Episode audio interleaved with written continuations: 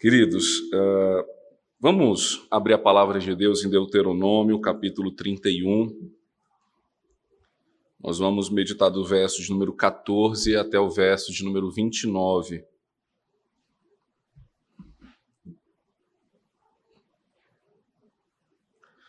Nossa saudação também para aqueles que nos acompanham de casa, que Deus possa abençoar a vida de cada um dos nossos irmãos. Mesmo assentados, queridos, estejamos atentos ao que diz a palavra do nosso Deus. Disse o Senhor a Moisés: Eis que os teus dias são chegados para que morras. Chama Josué e apresentai-vos na tenda da congregação, para que eu lhe dê ordens.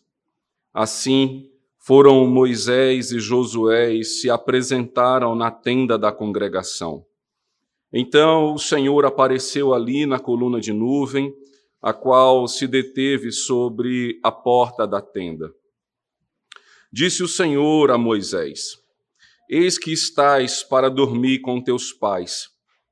E este povo se levantará e se prostituirá, indo após deuses estranhos na terra para o cujo meio vai, e me deixará e anulará a aliança que fiz com ele Nesse dia a minha ira se acenderá contra ele. Desampará-lo-ei e dele esconderei o rosto para que seja devorado. E tantos males e angústias o alcançarão, que dirá naquele dia: Não nos alcançaram estes males, por não estar o nosso Deus no meio de nós? Esconderei, pois, certamente o rosto naquele dia por todo o mal que tiverem feito, por se haverem tornado a outros deuses. Escrevei para vós outros este cântico e ensinai-o aos filhos de Israel. Ponde-o na sua boca para que este cântico me seja por testemunha contra os filhos de Israel, quando eu tiver introduzido o meu povo na terra que mana leite e mel, a qual, sob juramento, prometi a seus pais e tendo ele comido e se fartado e engordado, e houver tornado a outros deuses e os houver servido, e me irritado e anulado a minha aliança. E quando tiverem alcançado muitos males e angústias, então este cântico responderá contra ele por testemunha, pois sua descendência sempre o trará na boca porquanto conheço os desígnios que hoje estão formulando, antes que o introduza na terra que sob juramento prometi. Assim, Moisés, naquele mesmo dia, escreveu este cântico e o ensinou aos filhos de Israel. Ordenou o Senhor a Josué, filho de Num, e disse: Sê forte e corajoso, porque tu introduzirás os filhos de Israel na terra que sob juramento lhes prometi, e eu serei contigo. Tendo Moisés acabado de escrever integralmente as palavras desta lei num livro, deu ordem aos levitas que levavam a arca da aliança do Senhor, dizendo: Tomai este livro da lei, ponde-o ao lado da arca da aliança do Senhor vosso Deus, para que ali esteja por testemunha contra ti porque conheço a tua rebeldia e a tua dura cerviz. Pois se vivendo eu ainda hoje convosco sois rebeldes contra o Senhor, quanto mais depois da minha morte. Ajuntai perante mim todos os anciãos das vossas tribos e os vossos oficiais, para que eu fale aos seus ouvidos estas palavras e contra eles, por testemunha, tomarei os céus e a terra. Porque sei que depois da minha morte, por certo, procedereis corruptamente e vos desviareis do caminho que vos tenho ordenado. Então este mal vos alcançará nos últimos dias, porque fareis mal perante o Senhor, provocando-o a ira com as obras das vossas mãos. Vamos orar ao Senhor, irmãos, neste momento. Pai bendito, nosso Deus amado, nós rogamos a Ti, Senhor, neste momento de estudo da Tua palavra, que o Senhor se faça presente entre nós, ó Deus, através da iluminação, do esclarecimento que o Teu Santo Espírito pode trazer não apenas aos nossos olhos e às nossas mentes, mas principalmente aos nossos corações. Dá-nos a graça, Senhor, de assimilar, de amar, de correspondermos, ó Deus, ao ensino da tua palavra, para que vivamos, ó Deus, diante do Senhor, em paz no coração, ainda que em meio a tanta desordem, ó Deus, em meio a tantas dores, se vivermos, ó Deus, à luz da tua palavra, a nossa alma descansa tranquila no Senhor. É o que nós te suplicamos, ó Deus, na manhã de hoje, em nome de Cristo Jesus. Amém.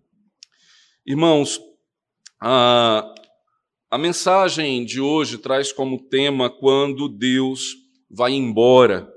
E para aqueles que sabem que um dos atributos de Deus é a sua onipresença, pode se perguntar: então Deus nunca vai embora?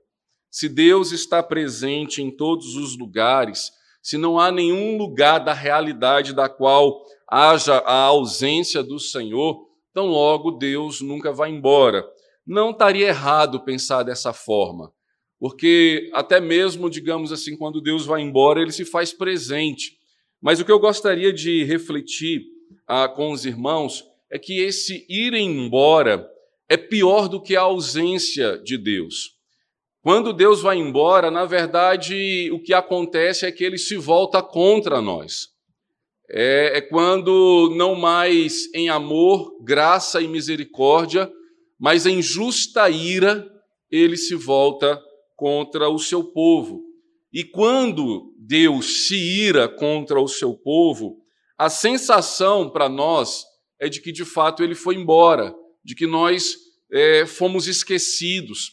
Não, não, não é apenas nesse texto que nós encontramos essa realidade. Se os irmãos observarem o Salmo de número 13, abra aí comigo a sua Bíblia, no Salmo de número 13. Veja a oração que Davi faz, como que na sua experiência com Deus e na sua percepção da realidade, a sensação é de que Deus o abandonou. Veja, Salmo 13, verso 1 e 2, que diz: Até quando, Senhor, esquecer-te-ás de mim para sempre? Até quando ocultarás de mim o rosto? Até quando estarei eu relutando dentro de minha alma, com tristeza no coração a cada dia? Até quando se erguerá contra mim o meu inimigo? A sensação de Davi nessa oração é de que Deus literalmente virou as costas para ele. É isso que ele é, clama ao Senhor: até quando esquecer-te-ás de mim para sempre? Ah, se os irmãos é, forem comigo agora ao livro do profeta Ezequiel, abra comigo Ezequiel capítulo 10.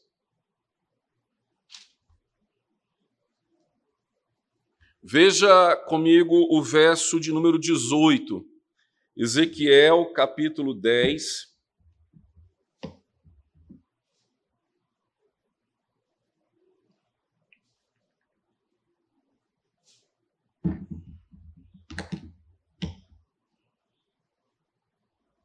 Ezequiel capítulo 10, verso 18. Então saiu a glória do Senhor da entrada da casa e parou sobre os querubins. Aqui em diante, Ezequiel vai revelar ao povo de que a glória de Deus abandonou o templo. Nas palavras de Jeremias, o povo dizia que os caldeus, os babilônicos, não conseguiriam sitiar Jerusalém porque o templo do Senhor estava presente. E os falsos profetas diziam: Templo do Senhor, templo do Senhor, templo do Senhor é este. E tanto Jeremias quanto Ezequiel diziam ao povo a verdade, dizendo: Olha, a glória de Deus abandonou o templo, Deus não está mais entre nós. Então perceba que é, essa realidade ela existe. Não, não é de alguém que, que torce por isso, pelo contrário. O que nós vamos meditar hoje é compreender quando Deus ah, vira as costas ao seu povo, quando ele age com ira contra o seu povo, mas a palavra que o Senhor entrega a Moisés aqui vai, de certa forma, exortar-nos para que isso não aconteça. Para que, andando em obediência ao Senhor, nós não vejamos a glória de Deus ir embora da nossa vida. Para que nós não vejamos o rosto do Senhor escondido. Para que não tenhamos que nos deparar com a ira de Deus. Então, voltemos lá em Deuteronômio, irmãos, capítulo 31, verso 14 em diante, nós vamos meditar sobre esta realidade que ah, agora anunciamos. Veja, verso 14 e 15, ele, ele fala justamente de uma realidade que nós devemos almejar, que nós devemos buscar e que o nosso coração deve amar, que é justamente a presença de Deus. Só se preocupa com a ausência de Deus quem ama a sua presença. Quem não ama a presença de Deus, quem não desfruta da comunhão com o Senhor, ah, não sente falta quando Deus vai embora. Não sente falta quando ah, o rosto de Deus é escondido. Então, veja comigo que no verso 14, no verso 15, o Senhor revela, na verdade, aquilo que ele almeja de mim de você aquilo que ele almeja do, do, do seu povo, ah, do povo da aliança. E o que, que Deus então almeja? Que nós é, possamos desfrutar da, da sua presença em todo o tempo, que nós possamos desfrutar da sua presença ah, em cada instante. Então veja, o verso 14 e 15 diz: Disse o Senhor a Moisés: Eis que os teus dias são chegados para que morras Chama Josué e apresentai-vos na tenda da congregação, para que eu lhe dê ordens. Assim foram Moisés e Josué e se apresentaram na tenda da congregação. Então o Senhor apareceu ali na coluna de nuvem, a qual se deteve sobre a porta da tenda.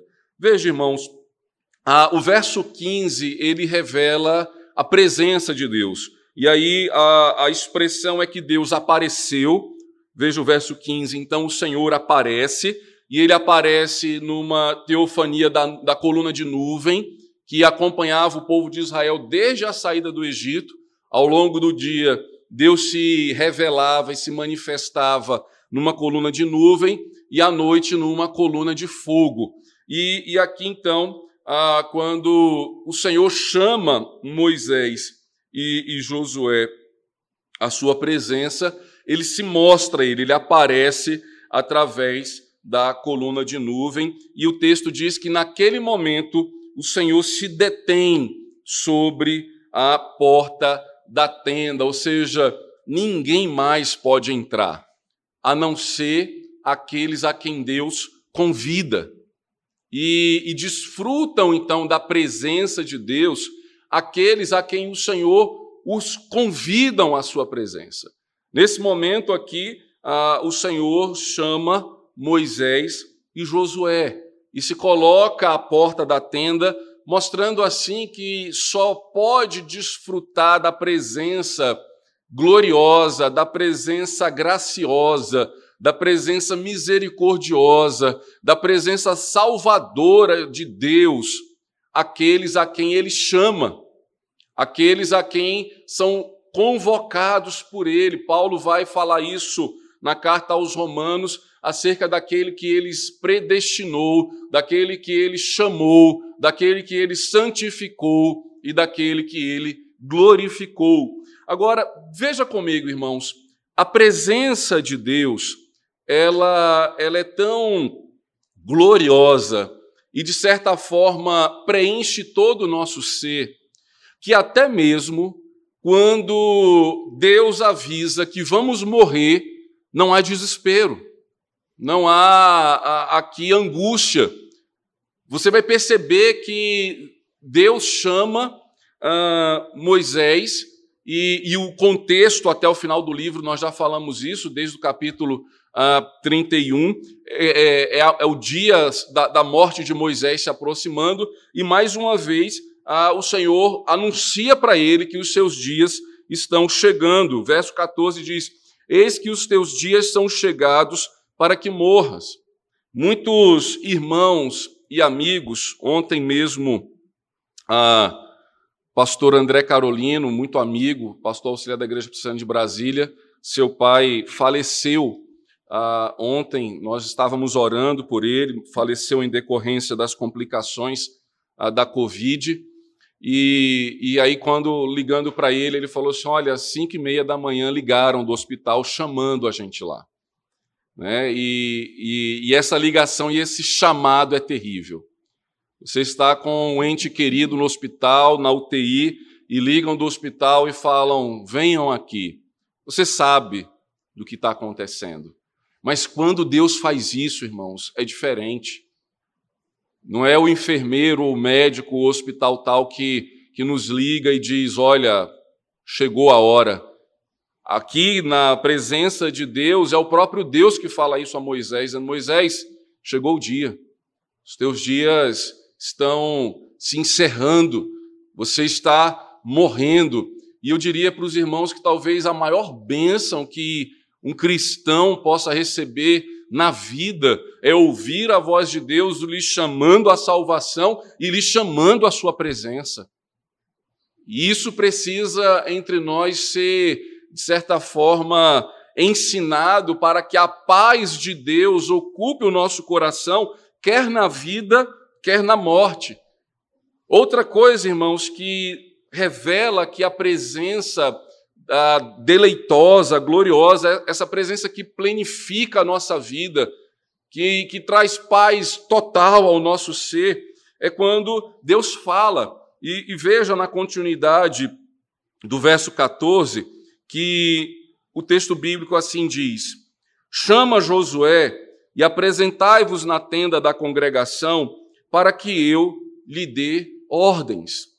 Ou seja, o que Deus diz a Moisés é: chama Josué, ele que vai assumir a liderança do povo agora, porque eu vou falar com ele. Eu vou dizer a ele o que ele tem que fazer. Eu vou dizer a ele como que ele tem que ser. Eu vou dizer a ele como ele tem que se comportar. Eu vou dizer a ele no que ele tem que acreditar. Eu vou dizer a ele aquilo que ele tem que fazer. E, e quem experimenta, irmãos, dessa comunhão com a palavra de Deus, com a voz de Deus falando ao nosso coração, seja assim. Comporte-se desta forma, acredite nisto, coloque a sua esperança nisso, ou seja, Deus fala conosco na sua presença. E nós precisamos buscar essa presença de Deus quando somos chamados por Ele. Quando nós abrimos a palavra, irmãos, o que acontece conosco de certa forma, é o que Deus diz a Moisés que vai fazer com Josué. Toda vez que nós abrimos a Bíblia, que nós meditamos na palavra de Deus, o Senhor nos dá ordens. O Senhor nos dá mandamentos. O Senhor nos ensina acerca da vida, acerca da existência, como que nós devemos interpretar a, a, as situações ao nosso redor, como que nós devemos tomar decisões em tais e tais realidades. É assim que o Senhor trata na sua presença. Então, veja, se na presença de Deus nós temos paz na morte, se na presença de Deus nós temos condução para a vida, imagine o que, que é viver sem a presença de Deus. Imagine o que, que é andar certos de que Deus escondeu o rosto da nossa vida, certos de que o Senhor é, simplesmente virou as costas e foi embora. Ou seja, nós não temos paz para morrer, nossa vida será um desespero do nascimento até a morte, não, não terá nada que traga paz ao nosso ser, e certamente andaremos perdidos sem as ordens de Deus. Certamente faremos escolhas equivocadas se nós não ouvirmos as ordens de Deus. Então, ah, de certa forma, os irmãos vão perceber que agora do verso 16 ah, até o verso 22, o Senhor vai anunciar a Moisés ah, que o povo se rebelou e que, se rebelando o povo, eles então agora teriam que amargar a ausência, a, as costas, a ira de Deus sobre seu povo. Observe comigo, irmãos, a partir do verso 16 agora, essa dura realidade que o Senhor irá revelar ao seu servo.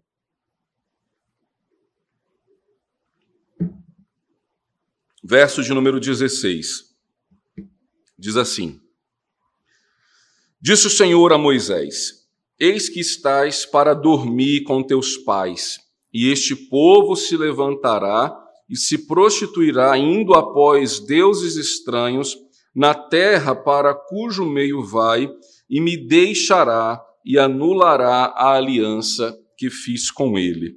Ah, só um parênteses, irmãos, ah, não, não é, digamos assim, o assunto da meditação de hoje, mas sempre que nós lemos acerca do, do que está escrito aqui do verso 16: Eis que estás para dormir com os teus pais. É, algumas seitas, né, é, e até mesmo seitas cristãs, elas classificam a morte como um sono, né, como que quando você morre, você fica dormindo.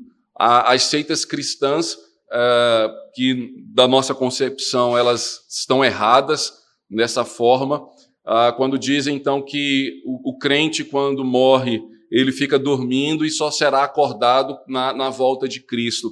Ah, não, é, não é verdade, por quê? Quando a palavra de Deus associa a morte ao sono, quando ela associa a morte a dormir, ela não está falando da alma, ela está falando do corpo. Então, na, na perspectiva ah, de quem né, vê a matéria, a, a, pessoa, quando está morta, o seu corpo parece que está em, em sono. E, de fato, o corpo morre né, e, e, fica sem vida, e ele é sepultado como se dormindo estivesse. É, é, é tão somente por isso que a, a associação que há na palavra de Deus da morte com sono. Mas a alma não dorme, nunca dorme.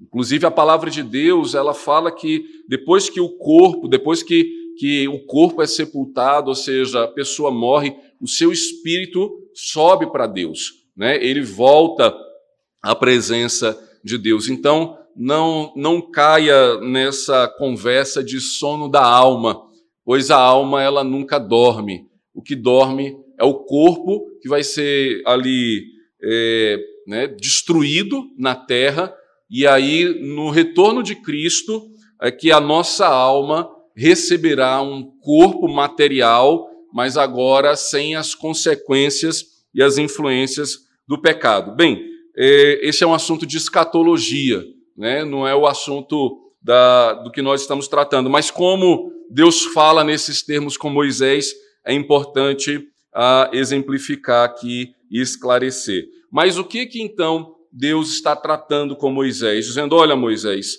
ah, você está para morrer, seus dias estão chegando, e o que, que vai acontecer? O povo que tiramos do Egito, eles irão se desviar. Veja, irmãos, a primeira coisa que nós precisamos ter em mente é que Deus só vai embora, ele só esconde o seu rosto, ele só é, nos deixa quando primeiro nós o abandonamos. Se para estarmos na presença de Deus é necessário que Ele nos chame, para que Ele vá embora, é necessário que nós o abandonemos. É necessário que antes a gente se desvie da Sua presença.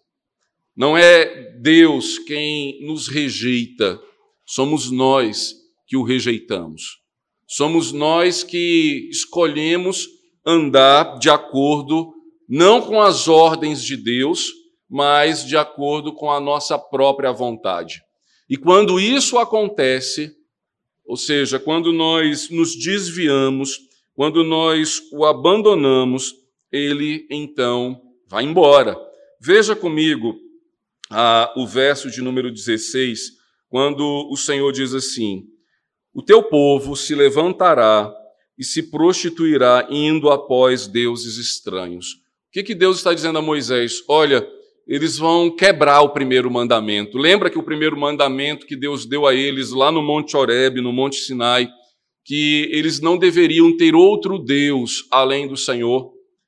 Então, logo, se, se tem uma coisa, irmãos, que a gente nunca esquece, é, é o primeiro.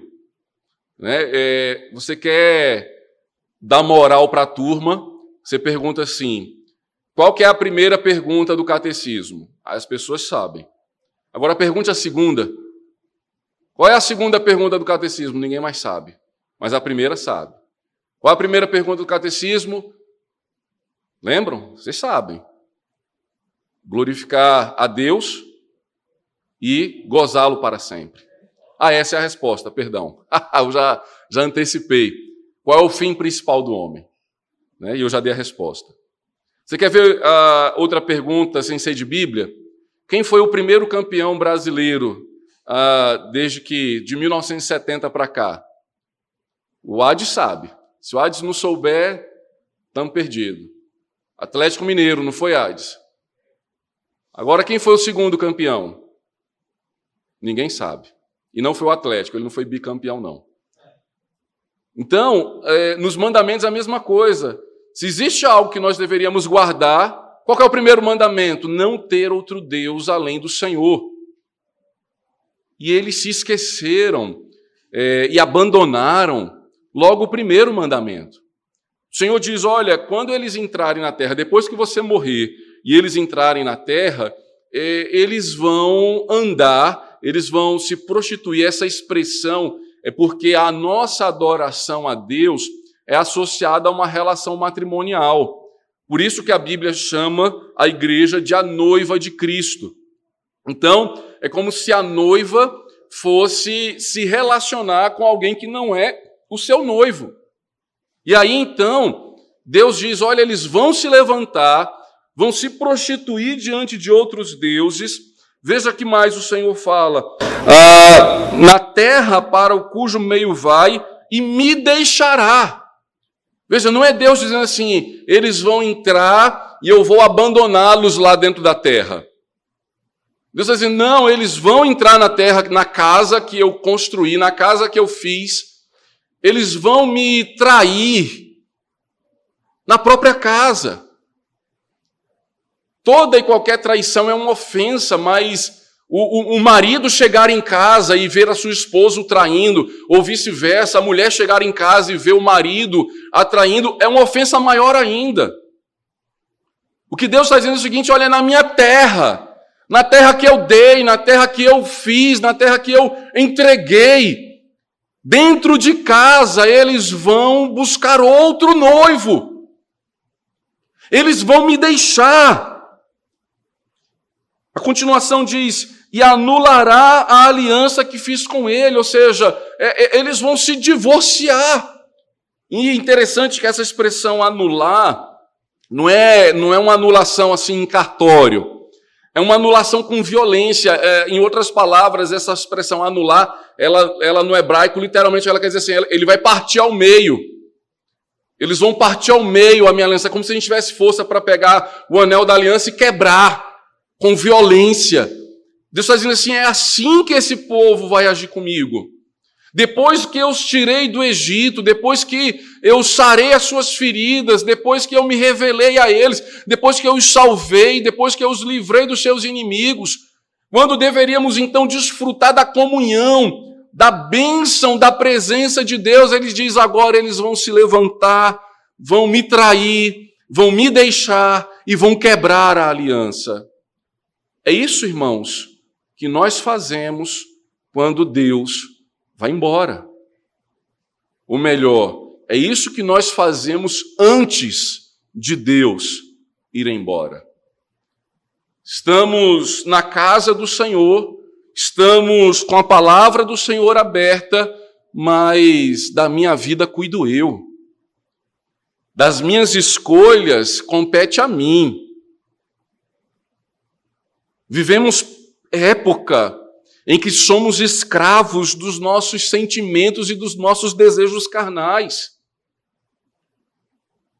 E como tenho falado, Você dizer hoje para alguém assim: olha, eu sei que você gosta, eu sei que você deseja, mas não faça porque é errado, é uma ofensa. Daqui a pouco seremos presos por ofender aqueles que sentem diferente da palavra de Deus.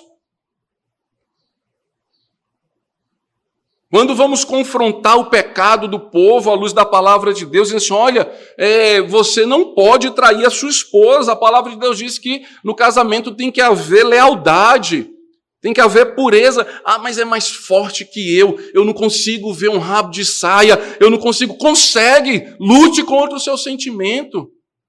Lute contra a sua vontade. Ou você faz a sua vontade, ou você anda de acordo com a palavra de Deus. Ah, mas é mais forte do que eu. Busque aquele que é mais forte do que você, que é o Senhor.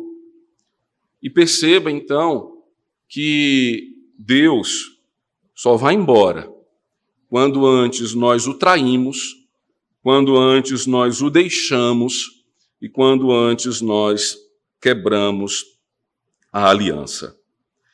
Continuidade, irmãos, veja agora o que, que é essa ausência de Deus. E aí você vai perceber que, na verdade, não é que Deus foi embora, mas é que ele agora vai se voltar ao seu povo com ira. Veja comigo a partir do verso 17. Nesse dia, que dia? No dia da traição, no dia do abandono e no dia em que a aliança é quebrada, nesse dia, diz o Senhor, a minha ira se acenderá contra ele. Ou seja, acendemos o pavio da ira de Deus quando nós quebramos a aliança, quando nós o abandonamos e quando nós seguimos a outros deuses. E aí ele então diz: nesse dia a minha ira se acenderá contra ele. E o que que qual que é o fruto da ira de Deus? Desampará-lo-ei e dele esconderei o rosto, para que seja devorado. E tantos males e angústias o alcançarão que dirá naquele dia: Não nos alcançaram estes males por não estar o nosso Deus no meio de nós?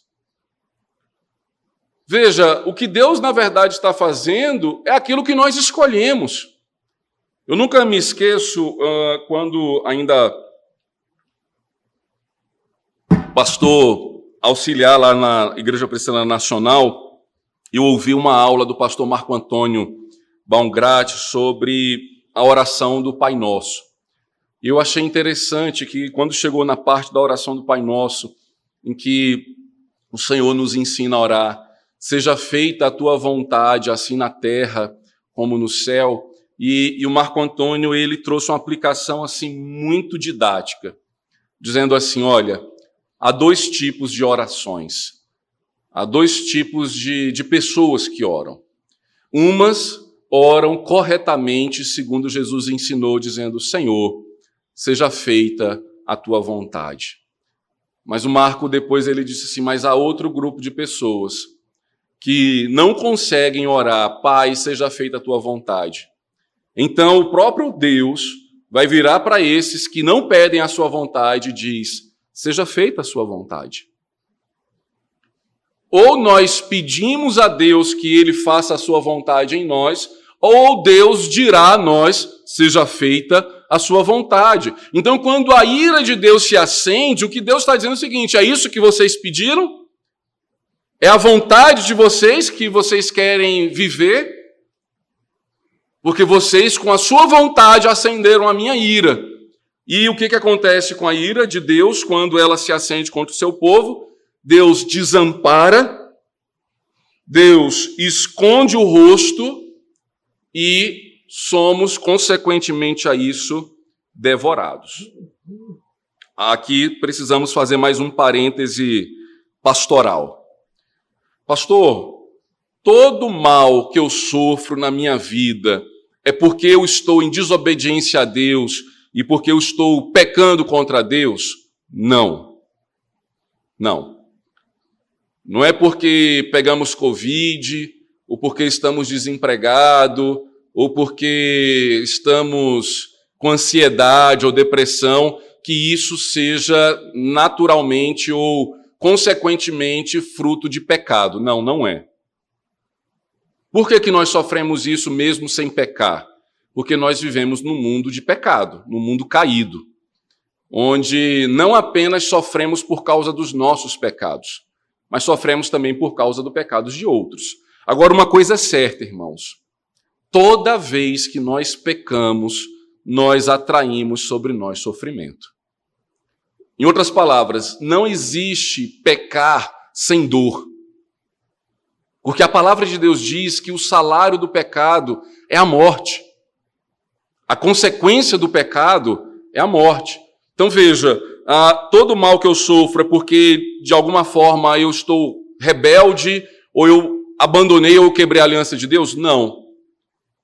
Não é por causa disso. Mas toda vez que eu me rebelo, toda vez que eu quebro a aliança, toda vez que eu peco deliberadamente contra o Senhor, a consequência é a morte. A Bíblia diz que quando eu vivo em pecado, um abismo chama outro abismo. O que Deus está falando aqui nesse contexto é que o mal que virá sobre o povo de Israel é sim fruto do pecado desse povo. Certamente é fruto do pecado do povo. Por quê? Porque o povo quebrou a lei, porque o povo se distanciou. Ah, quando nós vemos isso, irmãos, veja a, a pergunta que eles fazem. Eles têm consciência disso. Olha a, a, a consciência do povo. Eles se perguntarão naquele dia, naquele dia eles dirão: Não nos alcançaram estes males por não estar o nosso Deus no meio de nós? Eles sabiam que Deus tinha ido embora. Por que, que eles sabiam? Porque eles foram ensinados isso desde que entraram na terra.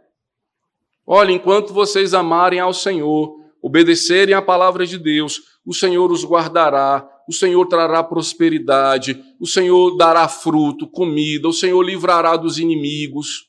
Mas no dia em que vocês abandonarem ao Senhor, no dia em que vocês seguirem a outros deuses, o Senhor vai abrir a porta e o inimigo vai entrar e o inimigo vai sitiar a cidade, e o inimigo vai nos devorar. E aí então, no verso 18, é como que Deus respondesse a essa pergunta. Eles estão se perguntando: todo esse mal que está acontecendo conosco é porque o Senhor não está mais no nosso meio.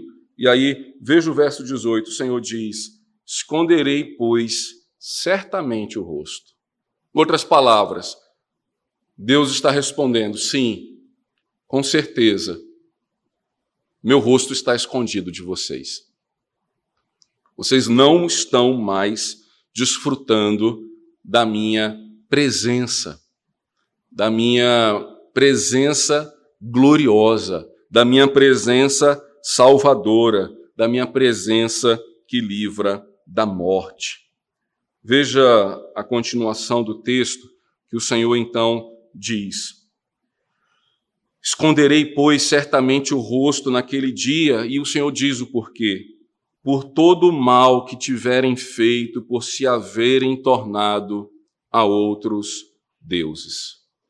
Ou seja, vocês escolheram seguir a outros deuses. Eu então me escondo de vocês. Por quê? Porque não se pode servir a dois senhores. Porque não se pode, né, como os pastores que trabalhavam com adolescência antigamente, eles tinham mais coragem de, de soltar piada. Hoje, a gente chega na igreja, a igreja fala assim, pastor, não vai falar piada sem graça lá na frente não, né? Aí inibe o dom do pastor de, de fazer junções assim cômicas, né? Mas eu me lembro que os pastores da minha adolescência falavam assim: não seja um crente Raimundo, um pé na igreja e outro no mundo. Por quê? Porque não existe. Ou você está no Senhor, ou você está contra o Senhor. Por isso que Jesus diz: Olha, quem comigo não ajunta, está espalhando. Não existe apatia, né? No, no reino de Deus não tem muro. Não, eu vou ficar aqui em cima do muro. No final, no último segundo, eu vejo para que lado eu pulo. Não vai ter isso. E Deus está dizendo categoricamente aqui: olha, vocês fizeram mal por buscarem outros deuses. Agora veja, irmãos, e nós já vamos é, passar aqui a, as aplicações e, e a conclusão do nosso estudo. O povo está na planície de Moabe, passou 40 anos para chegar naquele na margem da terra prometida, para entrar na terra que mana leite e mel. Moisés passa ah, literalmente 40 anos de ministério com esse povo, andando com eles, sendo peregrino com eles no deserto. Quando chega na margem da terra, Moisés sabe que não pode entrar, e antes de morrer, ele fica sabendo que o povo que ele conduziu até aquele momento, um dia vai ser expulso da terra. Talvez a sensação do trabalho, e, e aí Moisés poderia pensar, dizer assim: puxa vida, então não valeu a pena. Todo o sacrifício, toda a dor que eu carreguei, a, toda a crítica que eu recebi desse povo em toda a terra prometida, eu, eu, eu, aí chega aqui, Deus me diz que quando eles entrarem na terra, eles vão trair, eles vão abandonar a lei, eles vão abandonar o Senhor. Ah, é interessante que Paulo, em alguma das suas cartas, ele usa ah, uma expressão que talvez ah, não foi escrito aqui por Moisés, mas pelo contexto poderíamos dar a ele. É quando Paulo diz assim, que, que ele quer ver o trabalho dos irmãos para avaliar se o seu trabalho não foi em vão. Ou se não trabalhou ah, sem, sem, sem buscar a, a glória, a coroa. E aí ele sempre diz nas suas cartas à igreja: ele dá orientação, dizendo assim: olha, a palavra de Deus diz isso, isso e isso, mas se vocês crerem, se eu não trabalhei em vão, vocês obedecerão. E aí, queridos, é, imagine agora Josué dentro da tenda, ouvindo tudo isso que Deus está dizendo a Moisés. Porque lembre-se, Josué está ali dentro da tenda com Moisés. Essa, esse bate-papo que Deus está tendo com Moisés está sendo na presença também de Josué. E Deus está dizendo: Olha, Moisés, depois da sua morte esse povo vai se desviar. Em outras palavras, Josué, eu estou te dando uma igreja rebelde. Você vai pastorear um povo que não quer andar segundo a lei, que não quer viver segundo a palavra, que vai preferir andar outros dias. Imagine qual que é o ânimo de Josué para assumir essa tarefa. Para dizer assim: não, eu vou agora, Moisés morreu, Deus me instituiu líder, eu vou conduzir esse povo na entrada da terra, e, e aí então Deus está me dizendo que quando a gente entrar lá, isso né, que vai acontecer é o povo se rebelar contra Deus. Veja, irmãos, poderia ter esse sentimento, mas por que, que não é isso que a gente vai ver agora? Concordam comigo que, diante dessa realidade, poderia ser muito natural tanto esse sentimento de Moisés de, de trabalho em vão, quanto para Josué de um trabalho desencorajador? Assim, né? Para Moisés, puxa, cheguei aqui, era melhor ter morrido com esse povo no deserto. Para Josué, assim, é, eu vou entrar, mas o povo também não vai obedecer. E aí, é, poderia ser que eles tivessem essa sensação tanto de inutilidade, no caso de Moisés, quanto no caso de Josué, de desencorajamento. Assim, não vou nada. Imagine se você é, vai abrir um comércio, abrir uma empresa, que você sabe que vai à falência. Talvez você diga assim: ah, acho que é melhor nem abrir. É assim que nós pensamos. Não vai dar certo. Mas por que que nós lidamos com essa realidade? Porque o trabalho não é nosso. E por que, que a gente trabalha, mesmo sabendo que o povo é incrédulo? Por que, que a gente prega o evangelho, mesmo sabendo que a maioria não quer ouvir? Por que, que a gente vive a santificação da palavra de Deus e a ordem do Senhor, mesmo quando o contexto ao nosso redor é o mais adverso? Porque o nosso trabalho, irmãos, não é pragmático. Deus não vai cobrar de nós resultados empresariais. Deus não vai cobrar de nós sucesso na obra. O que é que Deus vai cobrar de nós no último dia, quando nos colocarmos diante do trono da graça de Deus? O que será requerido de nós? Resultados? Cadê, Mazinho? O... Quantos membros tinham? Cadê? É... Quanto que a igreja arrecada? Cadê a reforma? Cadê a cadeira? Qual é o tipo de teclado? Em nenhum lugar você vai ver isso.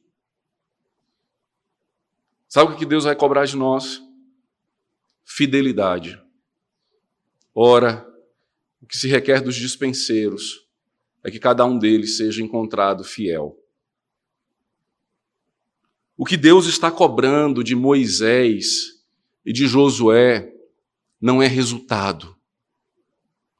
Sabe por que, que Moisés chega aos 120 anos e Deus avisa ele: você vai morrer, está na hora de você dormir junto aos seus pais, você será recolhido, e ele não fica ali esperneando, mas eu cheguei até agora. Como eu já ouvi em outros momentos, né? Ruiu o osso todinho, agora na hora de comer o filé mignon, eu vou embora, vai. Você foi fiel, Moisés. Você cumpriu. Ah, mas o povo vai se rebelar, não interessa. Você foi fiel. Por que que Josué não desiste? e diz assim: Ah, eu não vou pegar essa obra porque o Senhor já me falou que o resultado não é bom. O Senhor me falou que o povo vai trair o Senhor. Por que, que então Josué ainda assim assume essa obra? Porque o que Deus espera de Josué é fidelidade. É a fidelidade. Deus não está aqui cobrando Josué resultado. Deus está cobrando o que, que há no nosso coração. O Senhor busca ver em nós frutos e não folhas. Por isso que aquela figueira que estava cheia de folhas, e Jesus estava a caminho de Jerusalém, e o povo estava com fome, os discípulos estavam com fome, ele diz: Vamos lá, vamos ver, aquela figueira está cheia de folhas, e um sinal de que a figueira tem fruto é quando ela está cheia de folhas. E aí Jesus falou: ó, aquela figueira ali tem fruto, vamos lá. Quando chega lá, não tem fruto nenhum. E aí Jesus amaldiçoa a figueira. Todo mundo fica pensando: nossa, mas Jesus é brabo, acho que ele estava com fome. Ele amaldiçoa a figueira, porque a figueira não estava dando fruto, ela estava ali, era para frutificar. A aparência dela era muito bonita, mas a sua essência era morta, ela era estéril. E aí Jesus falou assim: agora eu vou mostrar o que de fato você é. E aí Jesus amaldiçoa a figueira, nunca mais sai um fruto de ti. E quando eles estão saindo da cidade, eles veem aquela figueira cheia, que antes era cheia de folhas, agora só tinha galhos. Agora sim ela estava mostrando a verdade dela. Ela não ia enganar mais ninguém. Ninguém se aproximaria dela para procurar um fruto, quando na verdade ela só tinha folhas.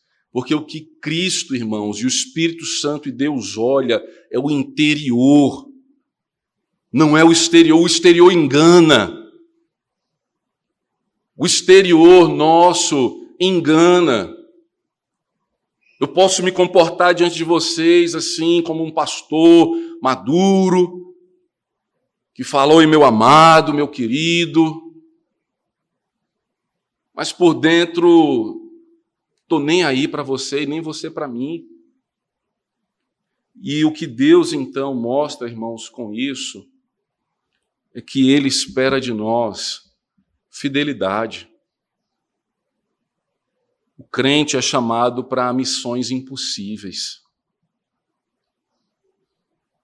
O crente não é chamado para coisas que a gente bate o olho e fala assim, aí tá, vai dar certo, aí eu vou. O crente é chamado para peregrinar, peregrinar no deserto, lugar inóspito, com animais selvagens, com falta de água, com calor intenso durante o dia, com frio intenso durante a noite. É ali que Deus trabalha o nosso ser, é ali que Deus molda o nosso caráter. Deus nos chama para uma relação matrimonial que às vezes você esperava assim, um conto de fadas e não tem sido. Aí você fala assim: é impossível, é a missão impossível, sim, do seu casamento que Deus quer te forjar, que Deus quer trabalhar. Ah, mas no meu trabalho, em todas essas lutas, irmãos, Deus molda o nosso caráter. Então perceba que do verso 19 em diante, que, que nós vamos ver? Nós não vamos ver dois homens que desistem da obra de Deus. Pelo contrário, nós vamos ver dois homens comprometidos com a obra do Senhor. Para quê? Para que Deus não vá embora. Eles tiveram o anúncio de Deus: olha, o povo vai entrar na terra, vai se rebelar, e eu vou esconder o meu rosto, eu vou desamparar. O que, que eles fazem?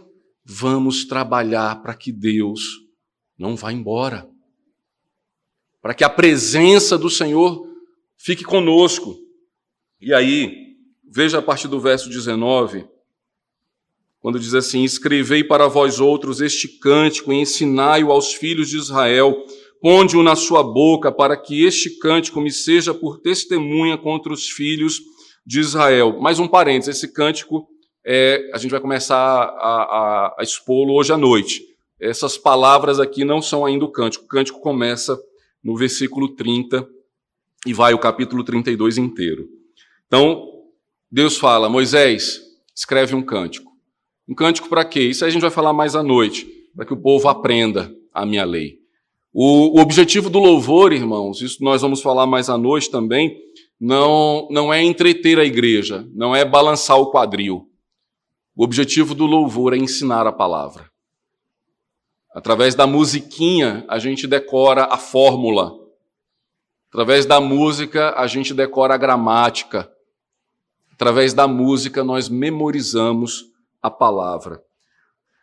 Quando eu tiver introduzido o meu povo na terra que mana leite e mel, a qual sob juramento prometi a seus pais, e tendo ele comido, se fartado e engordado, e houver tornado a outros deuses, e os houver servido, e me irritado, e anulado a minha aliança, e quando tiverem alcançados muitos males e angústias, então este cântico responderá contra ele por testemunha, pois a sua descendência sempre o trará na boca.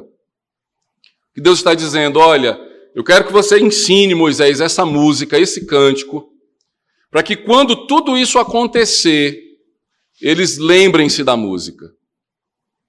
Eles lembrem-se do que eu estou dizendo.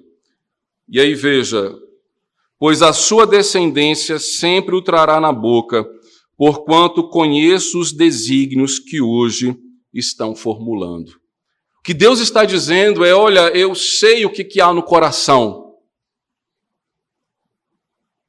E o coração caído rebela-se contra Deus. Um coração caído rebela-se contra o Senhor. Então veja o que, que Moisés faz, versículo 22. Assim, Moisés, naquele mesmo dia, escreveu este cântico e o ensinou aos filhos de Israel. Moisés não poderia ter dito, Senhor, não vou nem escrever. De que adianta ensinar essa música? De que adianta ensinar a lei se eles vão quebrar a lei, se eles vão trair ao Senhor? Mas o que, que Moisés faz? Escreve porque Moisés andava em fidelidade ao Senhor, em obediência ao Senhor. Moisés escreve o cântico. O que Moisés faz? Escreveu o cântico. Josué poderia sair da tenda no final daquela conversa e dizer assim: Senhor, não tem como escolher Caleb? Para assumir essa função, Caleb ainda está vivo. Só ele e Josué entraram na terra.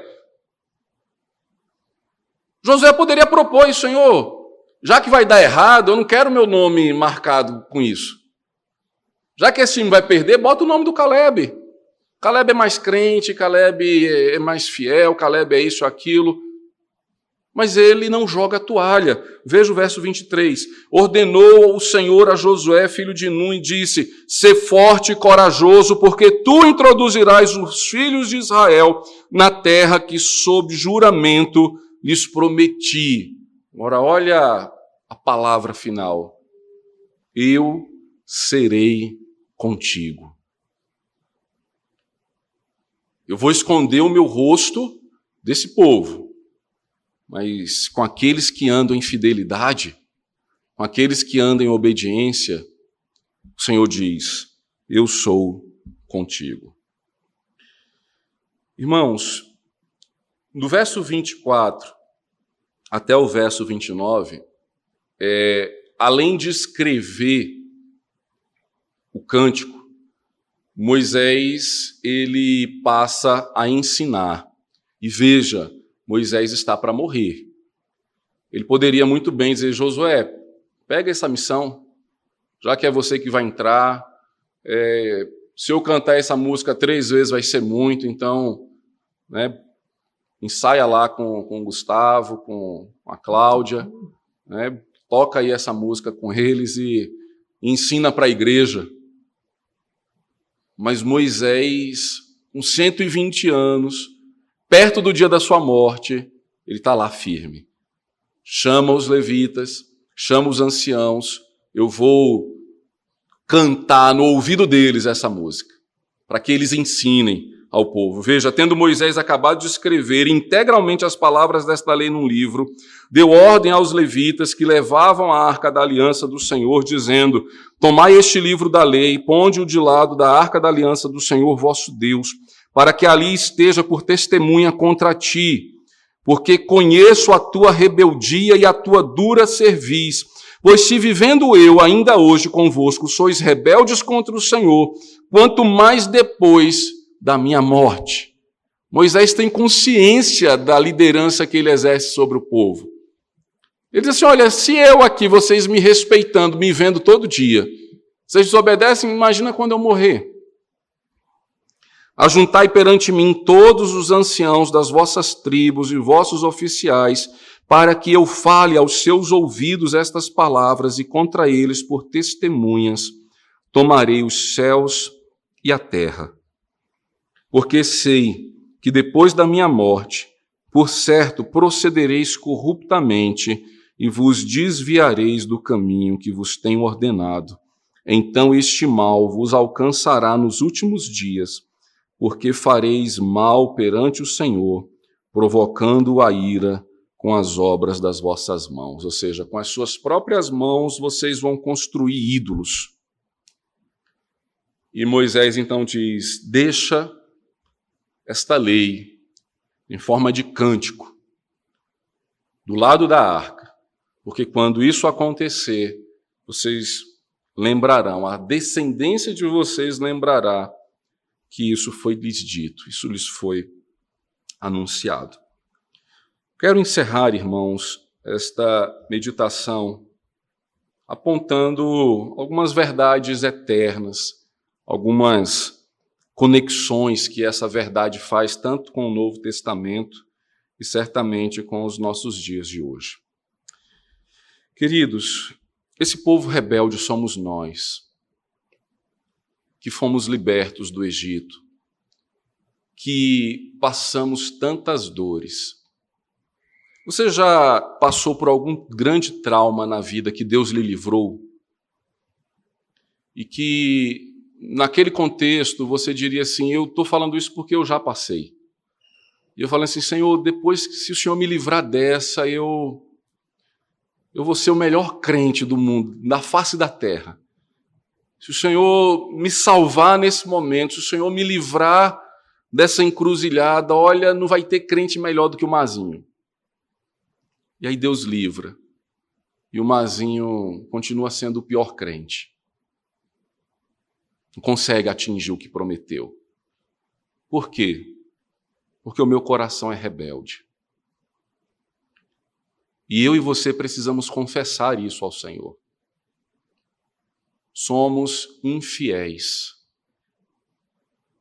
Somos fracos. Não mantemos a nossa palavra diante da promessa de Deus. A verdade, irmãos, é que o noivo escolheu amar uma noiva infiel. E é isso que desperta a nossa atenção na nossa vida com Deus. Ter a compreensão de que Deus, no seu Filho, escolheu amar um povo que ele sabia que iria lhe trair. O livro do profeta Oséias deixa isso escancarado aos nossos olhos. Deus manda que Oséias se case com Gomer. Gomer abandona Oséias e vai para o templo pagão servir de sacerdotisa pactual literalmente se prostituir no templo.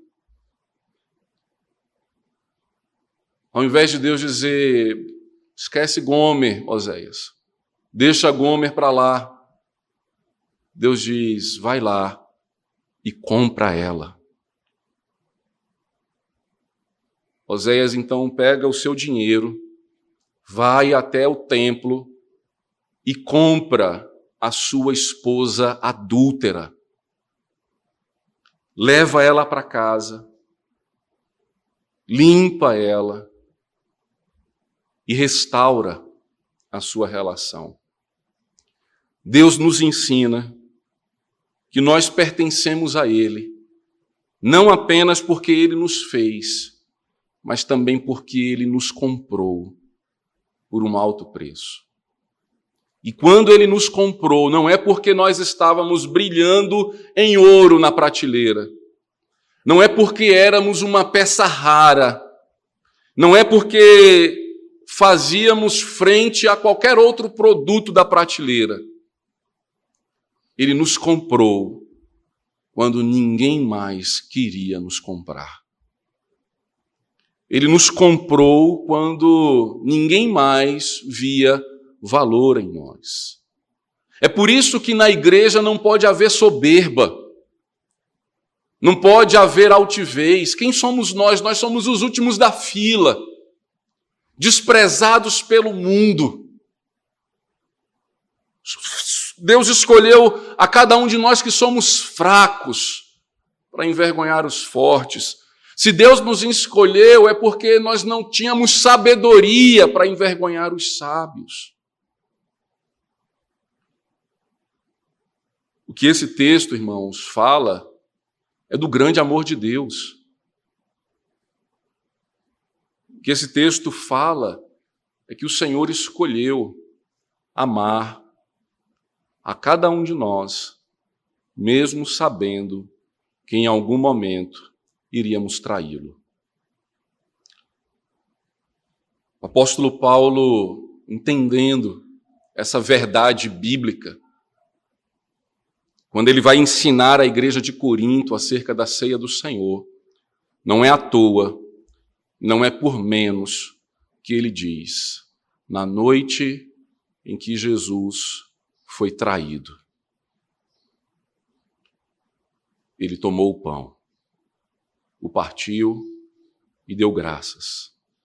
Na noite em que Jesus foi traído, ele tomou o cálice dando graças a Deus e a quem ele entregou, a cada um de nós. Que isso nos ensine, irmãos. Reconhecendo a nossa fragilidade, os desígnios do nosso coração, lutem por santificação. Sabendo da nossa fraqueza, busque aquele que é forte. Sabendo que se deixarmos de congregar, nós facilmente nos desviaremos após outras verdades. Busque a comunhão do povo de Deus. Quando nós falamos dessa verdade, irmãos, dá a entender que logo quando o povo entra na terra, eles, já traem, mas não é isso que acontece. Josué entra na terra com esse povo e ele trabalha, e ele prega, e ele ensina acerca da fidelidade. E essa é a responsabilidade que uma geração tem para com a outra. O povo de Deus se rebelou em 586 a.C., quando o Império Babilônico invadiu a Jerusalém. Porque uma geração falhou de ensinar para outra geração. O rei Josias, quando ele manda reformar o templo, um sacerdote Ilquias acha dentro de um vaso, dentro do templo, do lado da arca, o livro. Que livro que ele acha? Deuteronômio, livro da lei. Ele lê o livro e ele confessa o pecado. Ah, Senhor, os nossos pais pecaram contra o Senhor, eles não nos ensinaram a tua lei. E nós estamos rebeldes. E aí ele rasga suas vestes. Ele vai até o rei Josias e diz: Josias, eu achei o livro. Os nossos pais pecaram contra nós. Sabe quando é que pais pecam contra os seus filhos? Quando deixam de ensinar a palavra de Deus a eles. Os nossos pais se desviaram e nós também nos desviamos. Josias rasga, proclama um santo jejum, manda agora expurgar todas as idolatrias, todos os postes ídolos que estavam em Israel, limpa tudo porque agora nós temos a lei.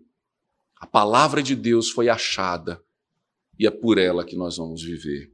Que Deus nos abençoe, irmãos. Vamos orar.